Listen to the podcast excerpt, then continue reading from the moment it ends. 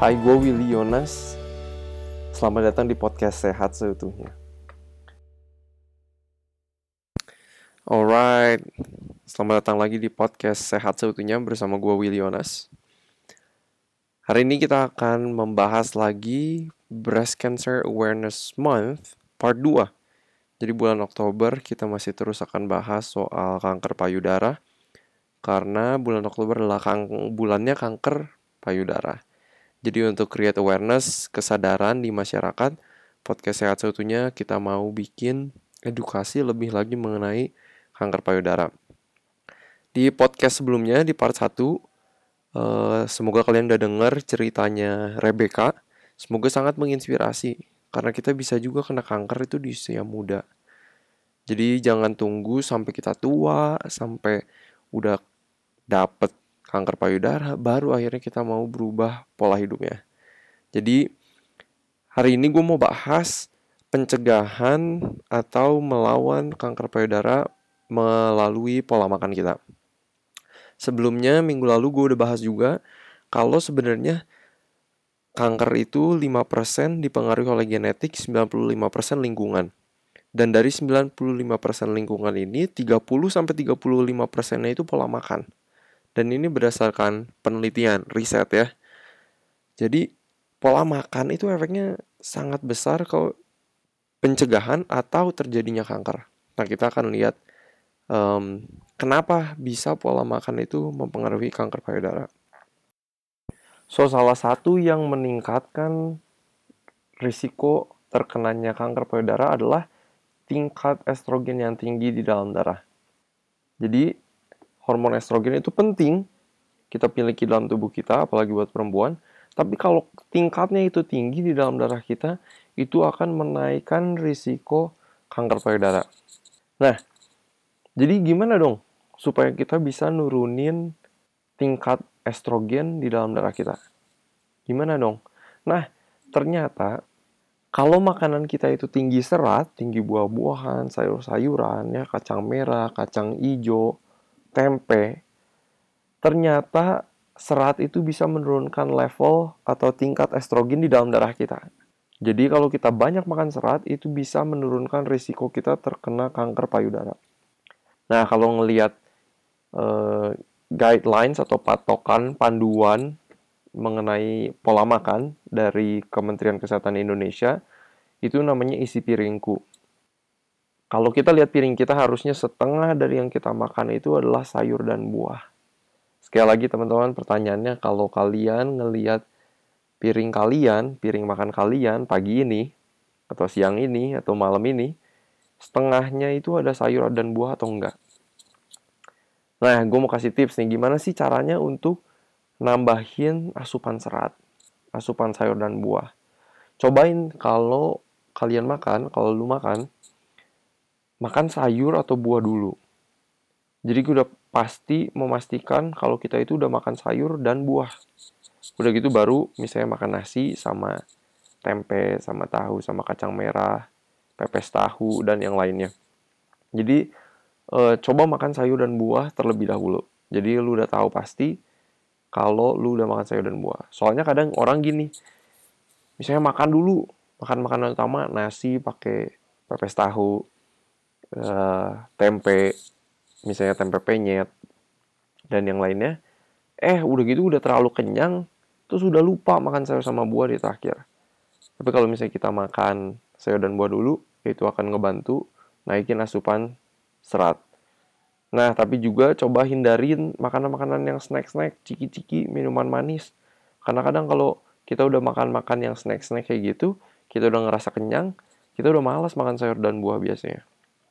Jadi coba naikin asupan sayur dan buah. Nah, ada fakta menarik juga. Tahu nggak sih kalian kalau daging itu nggak ada seratnya sama sekali. Tapi yang ada itu kolesterol. Alright, sedangkan tanaman nabati, sayur-sayuran, buah-buahan, kacang-kacangan itu nggak ada kolesterolnya sama sekali.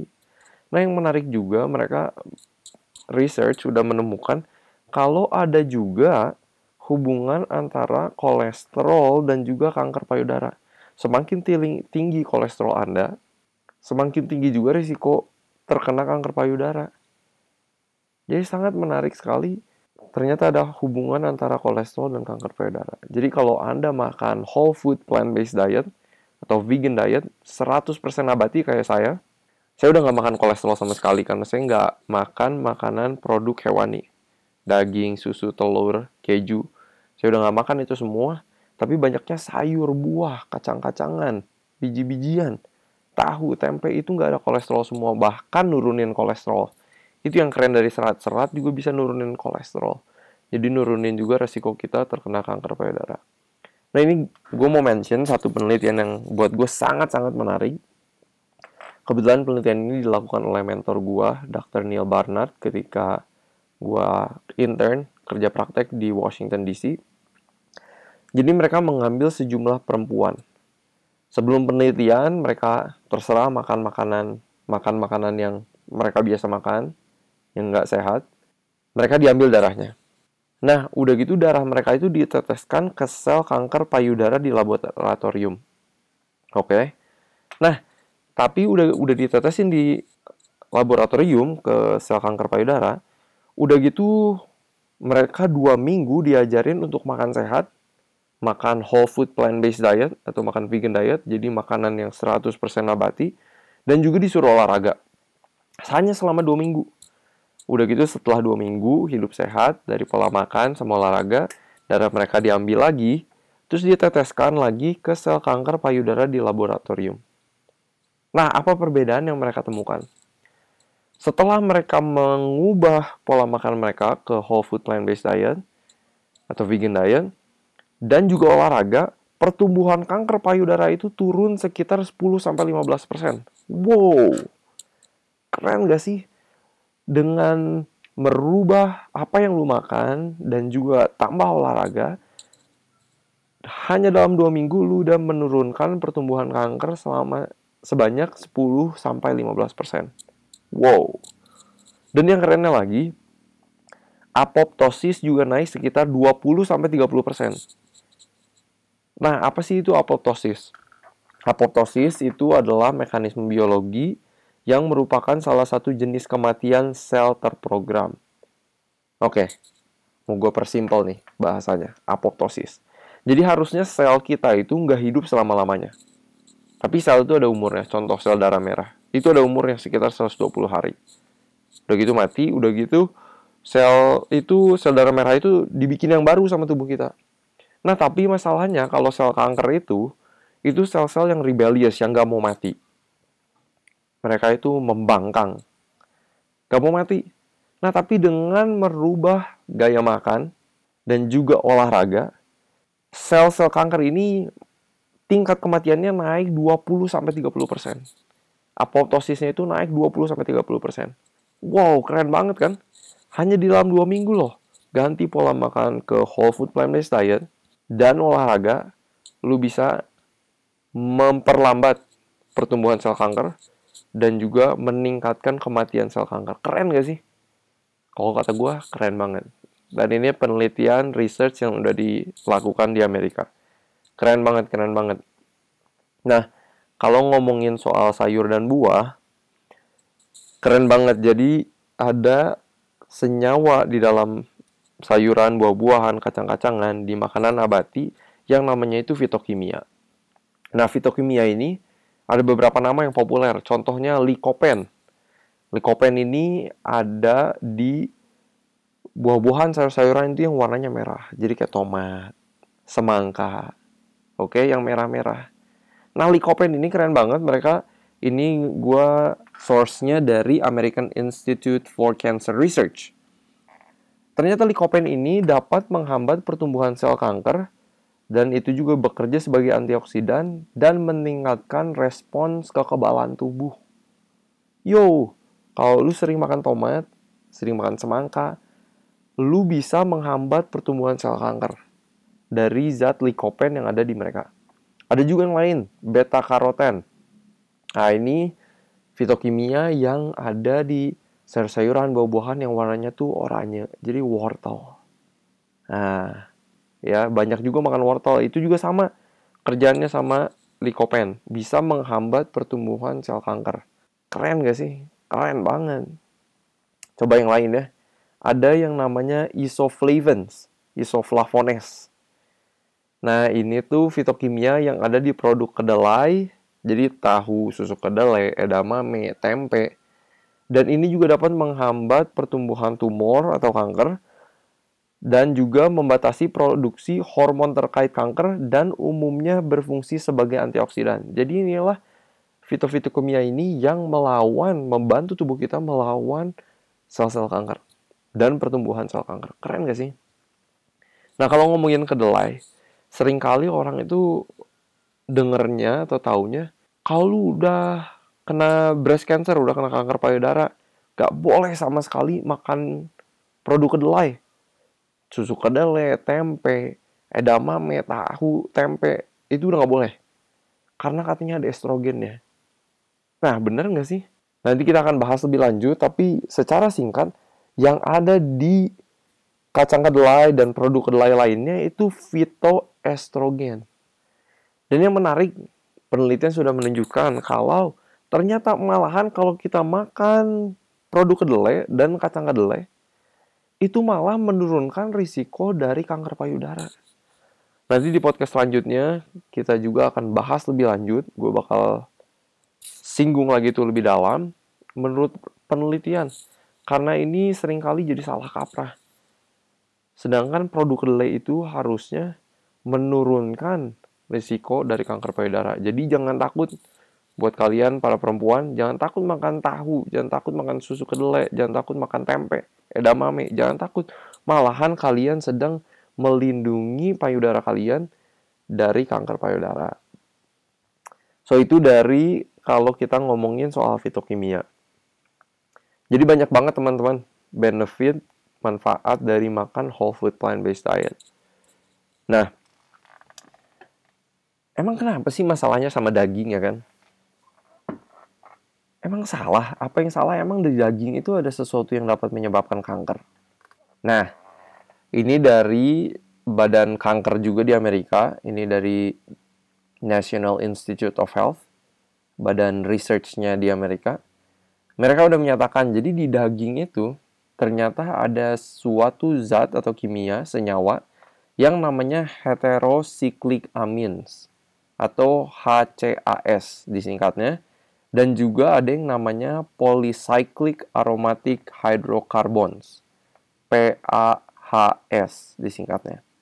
Nah, bahan kimia ini terbentuk ketika daging otot termasuk daging sapi, daging babi, ikan atau unggas jadi kayak ayam atau turki uh, turkey kalau di Amerika orang banyak makan itu. Ketika mereka dimasak menggunakan metode suhu tinggi, seperti penggorengan atau memanggang langsung di atas api terbuka, zat-zat itu terbentuk di daging.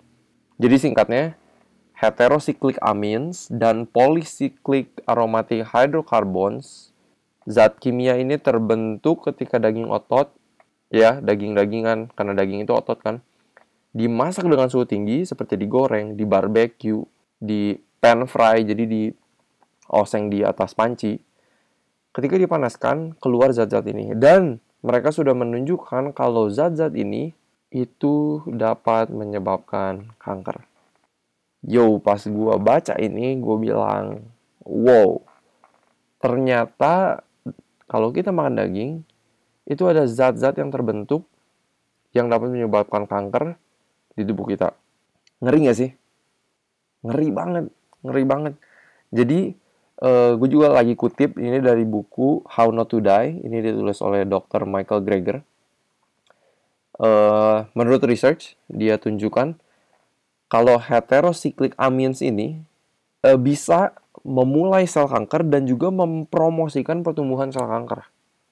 Jadi kalau misalnya udah ada sel kanker nih dalam tubuh kita, terus kita terus makan daging, makan daging sapi, gulai kambing, ikan, makan ayam, itu bisa terus juga mempromosikan pertumbuhan sel kanker itu. Wow. Pas gua baca ini, gua bilang, oke, okay, gua berhenti makan daging. Jadi ngeri, saudara. Teman-teman semua ngeri banget.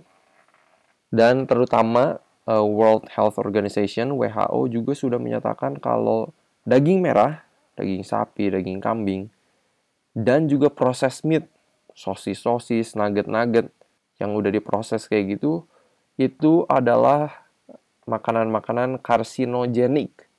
Karsinogenik itu artinya makanan-makanan yang dapat menyebabkan sel kanker. Kalau teman-teman dengar hanya dari pola makan, ngeri nggak sih efek dari apa yang kita makan ke tubuh kita?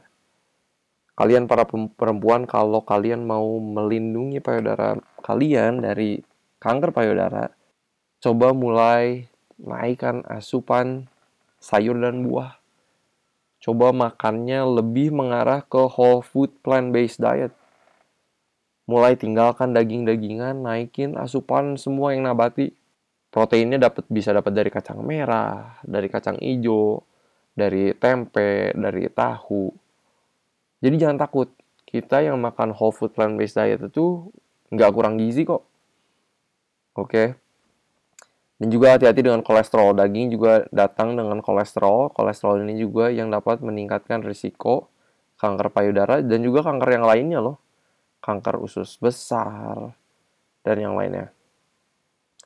Oke, itu yang mau gue sharing di podcast Breast Cancer Awareness Month part 2 soal makanan. Jadi konklusinya, makan whole food plant-based diet, terus kalau kalian makan uh, juga, itu penting seperti piring kalian itu harus warnanya kayak pelangi. Jadi warna-warni. Ada sayuran hijau, ada yang merah, ada yang oranye, ada yang ungu, supaya uh, fitokimia yang ada itu dari macam-macam warna itu membantu tubuh kita untuk melawan dan mencegah kita untuk terkena kanker, khususnya kanker payudara di pembahasan kita kali ini. Oke, jadi kalau kalian perempuan care sama teman-teman perempuan yang lain, share podcast ini ke teman-teman kalian dan juga praktekan apa yang udah gue bagikan. Mulai dipraktekin.